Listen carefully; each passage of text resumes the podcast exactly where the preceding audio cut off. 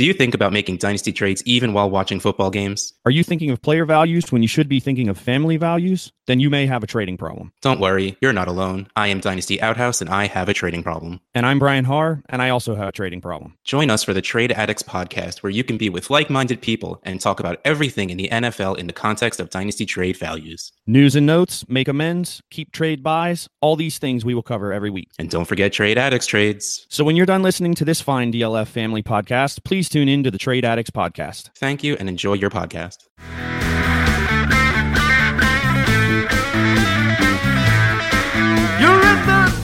Dynasty crossroads that film and analytics create. The dynasty crossroads that film and analytics create. Peter crunches numbers and Jake just grinds that tape. It's the dynasty crossroads where film is everything. Dynasty crossroad where numbers are the king. There may not be consensus, but we'll give you everything.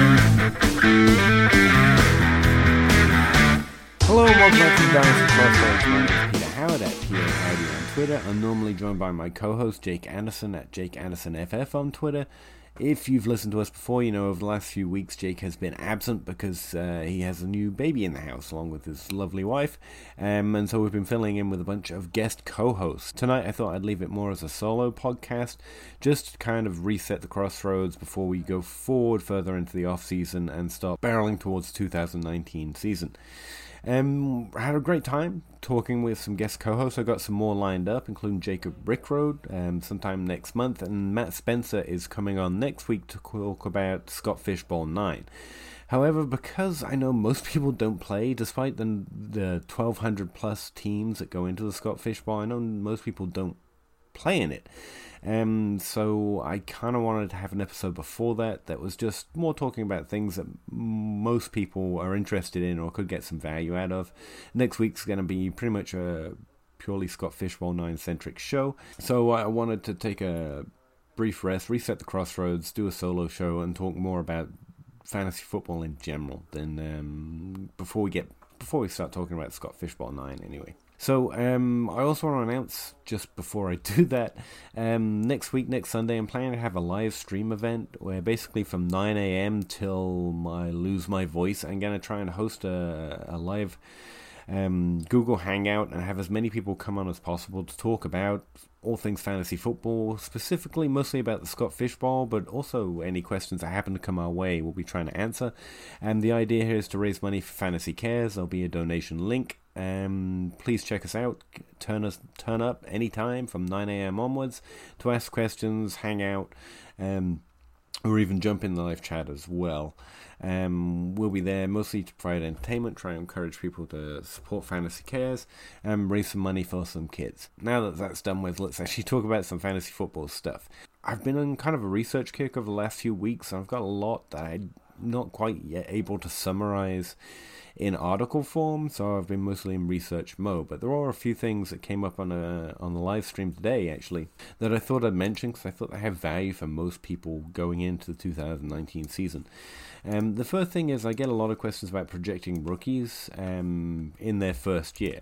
Um, so one sheet that I've come up with and actually put out on Facebook, uh, put out on Twitter, um, and on uh, my Patreon is I looked up the average um, target share players get in their first, second, third, and fourth years um, based on their draft round. And there is a pattern. Draft capital in and of itself is an opportunity stat. You're more likely to get targets and opportunity if you're drafted earlier. That's why it has more value than most things because we know volume drives everything in fantasy football. You can't score points if you don't get the ball.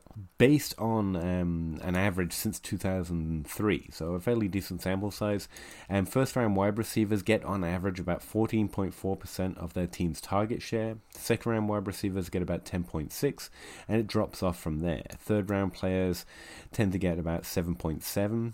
uh, percent of their team's targets, 6% in the fourth and fifth round, sixth and seventh, and undrafted free agents. So um, after the third round, pretty much you, the average is 6% or below. Breakout wide receivers almost never happen outside the first three rounds, um, really outside the first two rounds uh, in the first season. However, I was really interested in if it changed if you look at better players, not just draft round, but players that actually hit in the NFL. So I use my trivial threshold of players that have had at least one top 24 season since 2003, and I looked at their average target share since 2003.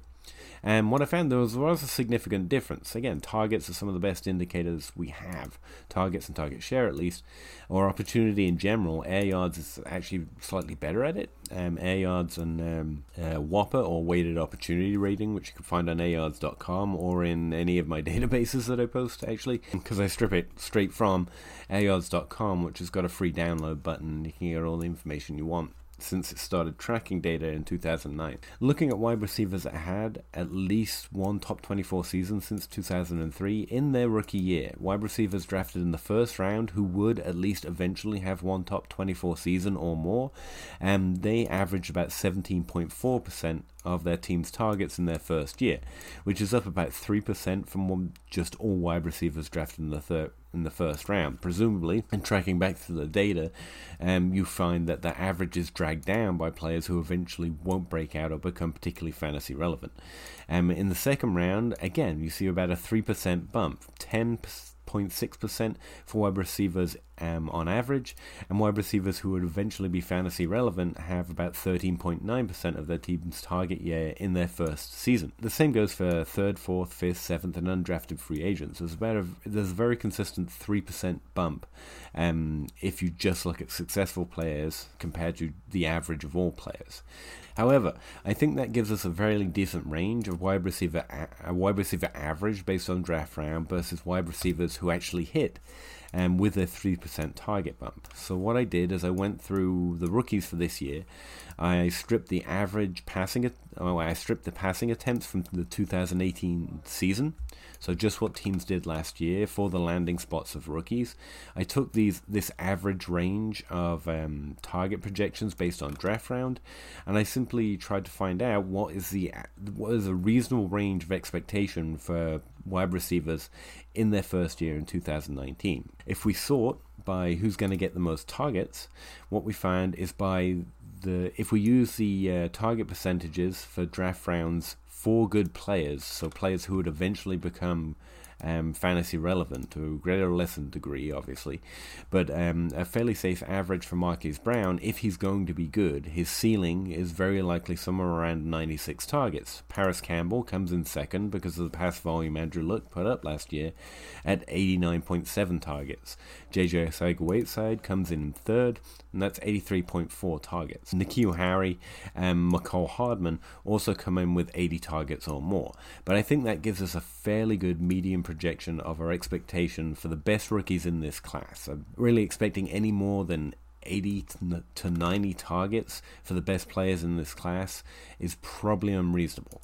Um, you can't expect much more from them. Now, most people aren't expecting a great deal from rookie wide receivers, so I don't think that comes as any surprise, but I think putting exact numbers on it was actually fairly interesting. If we just take the draft round average, so just look at players' target shares mapped onto the, their landing spots pass attempts last year, and without accounting for whether those players eventually went on to be relevant, just the average of the draft round target share. Then N'Keal Harry actually comes in first with 82 targets, 82.2 actually, followed by Marcus Brown at 79.9. Obviously, they're both first round picks, so they're going to get that high 14% average for their draft round.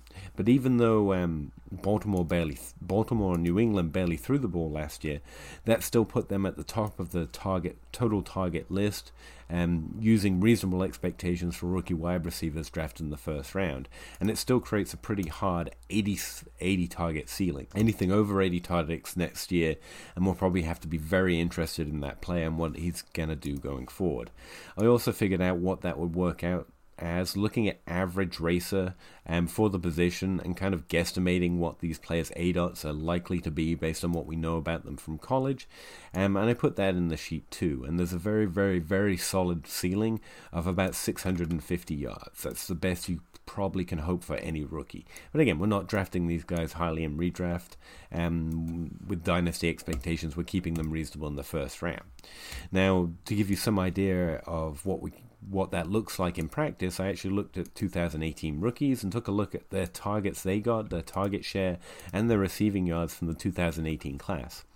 Now, uh, four players actually got over 14% of their team's target share in their first year as rookies. So that's a very significant number. That's the position average, not the average of successful players, but where it just offers a range. You don't have to score 70% of your team's target share to be a successful player in the future. 14 is uh, very much on the high end of what we can expect for rookie wide receivers drafted in the first round. Now, notably, two of these players um, from the 2018 class that got 14% of their target share of their team's target share weren't actually drafted in the first round. So that, this was a significantly high target share for their draft round on average. Those two players are Courtland Sutton and Antonio Callaway. He's probably one of the more interesting names that turn up um, in this list. Um, obviously, he's fairly buried on the Browns depth chart at this point, but it does show that Callaway did earn a lot of opportunity and continue the theme of his college profile, which was a very good player who can earn opportunity and has a great deal of skill. So he's someone that I'm still stashing um, wherever I have space, despite the fact it's very hard to project him to have any opportunity it, really in the next three years with Odell Beckham and Jarvis Landry. But as Eaton, who came on the crossroads a couple of weeks ago, said, Jarvis Landry's contract is cuttable um, probably quicker than you think. So there is a path at some point for Rashard Higgins or Antonio Callaway to one day be fantasy relevant again, though probably not in 2019. I just think it's very interesting. All the all four of these players, DJ Moore, Calvin Ridley, Courtland Sutton, and Antonio Callaway, all cross that 14% threshold. Coming in fifth, very close to that threshold with 13.7% of target share, is Christian Kirk, who's actually one of my favorite breakout candidates um, from the 2018 class in 2019. I think that's a very high target share for a rookie, um, even one drafted in the first round and it's definitely uh, even more of a positive sign. I think Courtland Sutton, however, from that list and from the 2018 class, is probably the highest drafted player that no one's telling you to stash or try to buy in their second year. Honestly, um, every name I just mentioned at value right now, I think is a really good dynasty buy. Um, so uh, get all of them if possible. But if not, I would do it in that order. I think Calvin Ridley's clearly the highest buy, but he's also got the highest price. DJ Moore is the one I definitely want at value. I think he has the highest ceiling of everyone else from the 2018 class. Followed quickly by Christian Kirk, then Courtland Sutton, and there's a very deep, cheaper ad from last year. Um, Antonio Callaway and Michael Gallup, who earned 12.9% of his team's targets last year, is also pretty interesting. Marquez Valdes-Scantling, everyone's favorite Green Bay cheap ticket that's not so cheap anymore to that um, to that offense, he earned 11.25% of his team's targets, and it's significant and positive, and certainly no reason to slow the hype train. It's just the player that I'm probably least interested in that I've mentioned from last year's class so far. All right, so I've put all that research in the sheet and I'll post it if anyone's interested to me. Hit me up on Twitter um, at PA Howdy and I'll be uh, more than happy to send you the link. Now, the other thing I've been fascinated with lately is a different way to get value out of ADP. I don't know how you feel about it, but personally, I find um, thinking of Dynasty in terms of value remarkably frustrating. Basically, the best thing you can do at any point is when you get a good player is sell them, because they almost immediately, or at least by the next season's ADP and charting, fall in value. It's very rare a player holds or continues to be in the number one spot if they happen to be on your team. And I just don't want to do that. I want the best players on my squad despite value. So you tend to not trade those blue chips except for a lot of money or when there's a lot of concern, and that's again after their value drops. So trying to think about different ways of getting value out of ADP because it's very interesting data. What I've been tracking is, um, well, a bunch of stuff, but one is how successful we've been, according to DLF ADP, at predicting who's going to finish in the top 12. What I found is we average about between 50 and 55% hit rate with top players drafted in the top 12 at each position. QBs since 2014 drafted inside the top 12 in August and have hit inside the top 12 at end of year position rank about 51% of the time. Running backs, we average about 53% since 2014. Um, wide receivers, we average, we average 55%, and tight ends, we also average about 55%. So we're a lot better, we're a little better at predicting the top 12 wide receivers and tight ends than we are at running backs, and quarterbacks, we tend to do worse on average since 2014. However, looking at the way our hit rates have gone since 2014, one thing sticks out more than anything else, and that's we were outkicking our coverage in 2018. Our average success rate across all positions since 2014 is about 53%, in the middle of those ranges that I just in the in the middle of those percentages that I just mentioned. In 2014, we predicted 47.9% with DLF ADP of top 12 players. The same in 2015. In 2016, it jumped up to 54%, then back down to 50% in 2017. Last year, as a point of reference, we predicted 68.8% of top 12 players. That is very close to 20% over our average over the last five years. Now, one thing that could be happening here is we're getting a lot better at predicting the top 12 players, or the players that we've been hoping to finish in the top 12 have finally come through and hit their right age range and are now all hitting. But having looked through the data, there's a very different makeup to each top 12 player at each position um, for all these years.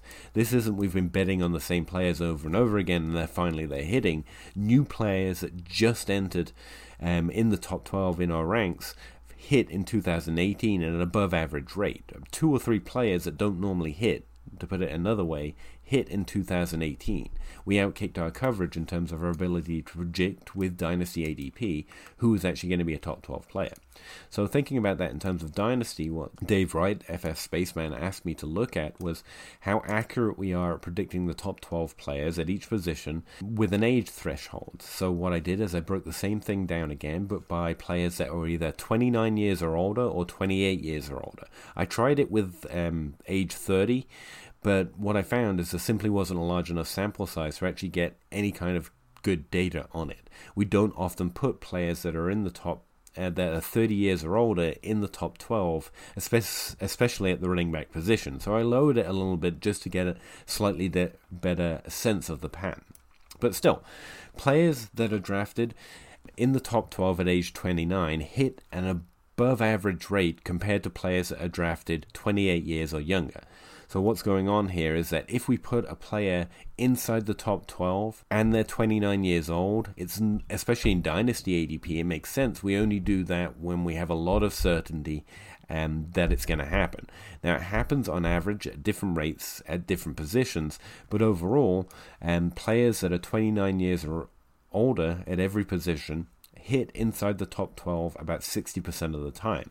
Players that are 28 years old or under and are drafted inside the top 12 hit inside the top 12 about 44.7% of the time. Now, that's a significant difference. 44% to 60% is very nearly a 20% jump again. More proven players or older players that we put in the top 12 are much more likely, on average, to hit inside it. Now, breaking this down by position, you can also see some interesting trends. For example, running back is very hit or miss. We have a very high hit rate of players that are over 29 hitting inside the top 12 if they're drafted there since 2014. But it's pretty much they either hit at a high rate or they hit at a low rate. For example, in 2014, 42% of the players drafted inside the top 12 hit inside the top 12. Whereas in 2017, 100% of the players that were 29 years or older um, and drafted inside the top 12 actually finished inside the top 12. When I dug into it, I found that was just one player, um, LeSean McCoy. So um, these aren't high sample sizes, and it's just a general idea of how ADP works and how to view ADP in a dynasty context when thinking about drafting for the 2019 season. If they're in the top 12 and over 29 years or older, we can probably have a lot of confidence that they are going to hit at that level of production because those are the only players AD, Dynasty ADP really put inside the top 12. However, if we're looking at running back, it's very much a 50 50 proposition whether we'll get that positive average or that negative average because it's yes or it's no from one year to another. In 2018, for example, we drafted no player at the running back position that was over 29 years old. Wide receivers, on the other hand, are fairly uh, much more consistent um, year to year. 2015, we only hit um, at 33% of the players who are 29 years or older actually finish inside the top 12, but every other year is over 66%, um, and we've got two years over here over 70%. So players that are 29 years old or older who are in the top 12 hit fairly consistently for that next season. Quarterbacks um, are even more consistent about hitting if they're older and drafted inside the top 12. But quarterbacks tend to perform at an older rate for a longer time, so that makes a lot of sense. Interestingly, the tight end position is the only position that I profiled that actually hits at a lower rate than their younger counterparts. So, in other words, if we put a player inside the top 12, 28 years or younger, they hit much more often than a 29 year old drafted in the top 12. Now, the difference is like 2% um, looking at the average since 2014, but there is a remarkable, remarkable consistency to players who are 28 years or younger and drafted inside the top 12. On average, about 67.9% of players between 2015 and 2018 so removing 2014 when none of them hit, actually finished in the top 12 if they were ranked in the top 12. And again, that's 28 years or younger. So a lot of those 28 year olds are hitting, in other words. Whereas at the wide receiver position, we do very well to get about 50% of players that are 29 years or older actually hitting in the top 12. Now, that's counter to the research that I've already done on tight end that says older proven tight ends are more likely to hit. So what I did is dug through again the individual player names, and what I found is a lot like what happened last year. Delanie Walker, Rob Gronkowski, and were both drafted inside the top 12, and because of injury or because of poor team situation, they simply didn't hit those marks. And Jimmy Graham was another one, 29 years or older, who didn't hit inside the top 12 in 2018.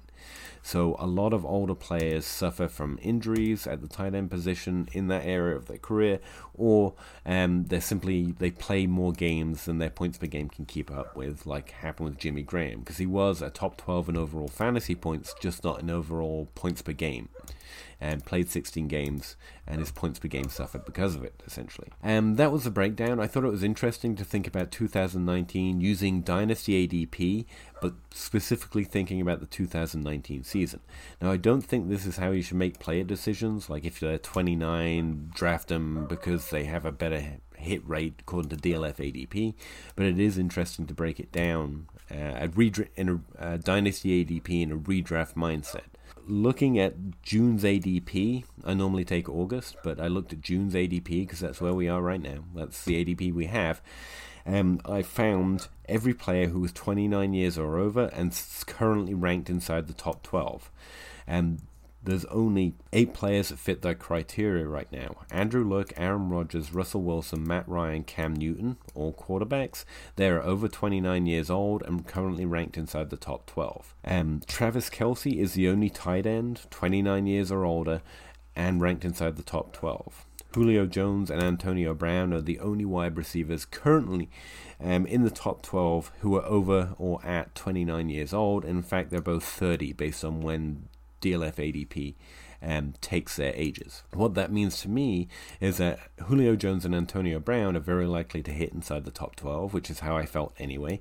Travis Kelce is actually starting to enter the age range where we can expect happenstance and misfortune to maybe start occurring in his career more than we might expect. And Cam Newton, Matt Ryan, Russell Wilson, Andrew Luck, and Aaron Rodgers are all fairly solid bets to finish inside the top 12. Now, because of the quarterback position, in single quarterback leagues, that means they're likely overvalued, and so these aren't guys aren't fitting on my draft list a lot. However, I do find that Matt Ryan and Cam Newton often fall to a fairly good overall ADP. They're being drafted outside pick 120 right now, where all the other three are being picked inside the top 80 picks. So if I was going to pick two quarterbacks to draft this year, it would be Matt Ryan and Cam Newton. and I'd be pretty happy with that in any redraft league or any dynasty team I was facing 2019 with. One last pattern I noticed while digging through these dynasty ADPs with age as one of my filters is that eight players being inside the top 12 at this time of year, according to D- Dynasty League ADP, is actually really rare. In fact, the further back I in fact, the further back I dug, all the way to 2014, there was an increasing number of players who were 29 years or older and ranked inside the top 12, all the way back to 2014. Every year, a few less players have been ranked inside the top 12 who are 29 years or older. I think this is part of a trend that we've seen since 2014, a strong emphasis on young players um, in Dynasty ADP and a higher value placed on them despite their tendency to actually be outscored by older players at all positions except tight end. Um, one other possibility and something I want to throw out there, I don't know if this is true, this is true, and I'll offer my opinion on it in a minute but this continued decrease of older players in the top 12 could represent a slow change in the players in the NFL. We're seeing a changing of the guard at running back, where young players hit at an above average rate at the running back position in the top 12 last year. And wide receivers like Julio Jones and Antonio Brown are still holding down the fort in the top 12, but it's getting harder and harder for most players to draft anyone outside of Julio and Antonio Brown in the top 12 as those older elite players start to age, like T.Y. Hilton and A.J. Green. So I think we're kind of starting to see Dynasty um, go through a changing of the guard at several different positions, specifically at the wide receiver position. I wish I had a broader sample. I wish I could go back to 2003 with ADP to see if that's what happened the last time the new guns wide receiver built up to see if that's a pattern. What I suspect, however, is that the opposite is true. I think these older players have a lot left in the tank. Julio Jones and Antonio Brown for sure, but also AJ Green, T.Y. Hilton. I think these guys can still do it. I think they're going to surprise a lot of people. And I think that above average hit rate for players we're drafting inside the top 12 in Dynasty um, hitting inside the top 12 in 2018, I think that's going to regress back to our average of around 50 to 55% instead of that high 60 to 70% we actually hit last season. So I think there are going to be some surprises, and I think one of the main sources of those surprises is going to be older players still actually being good.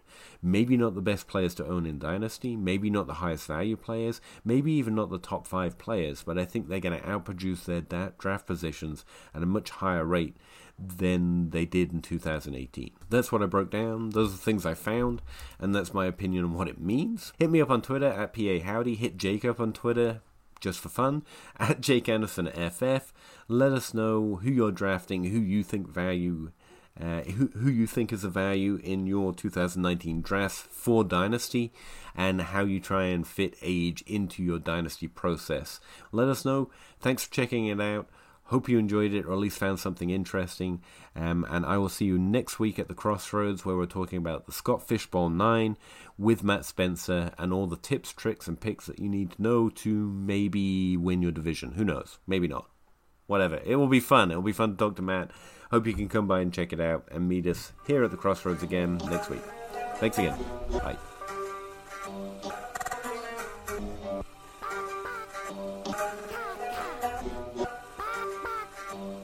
Yeah.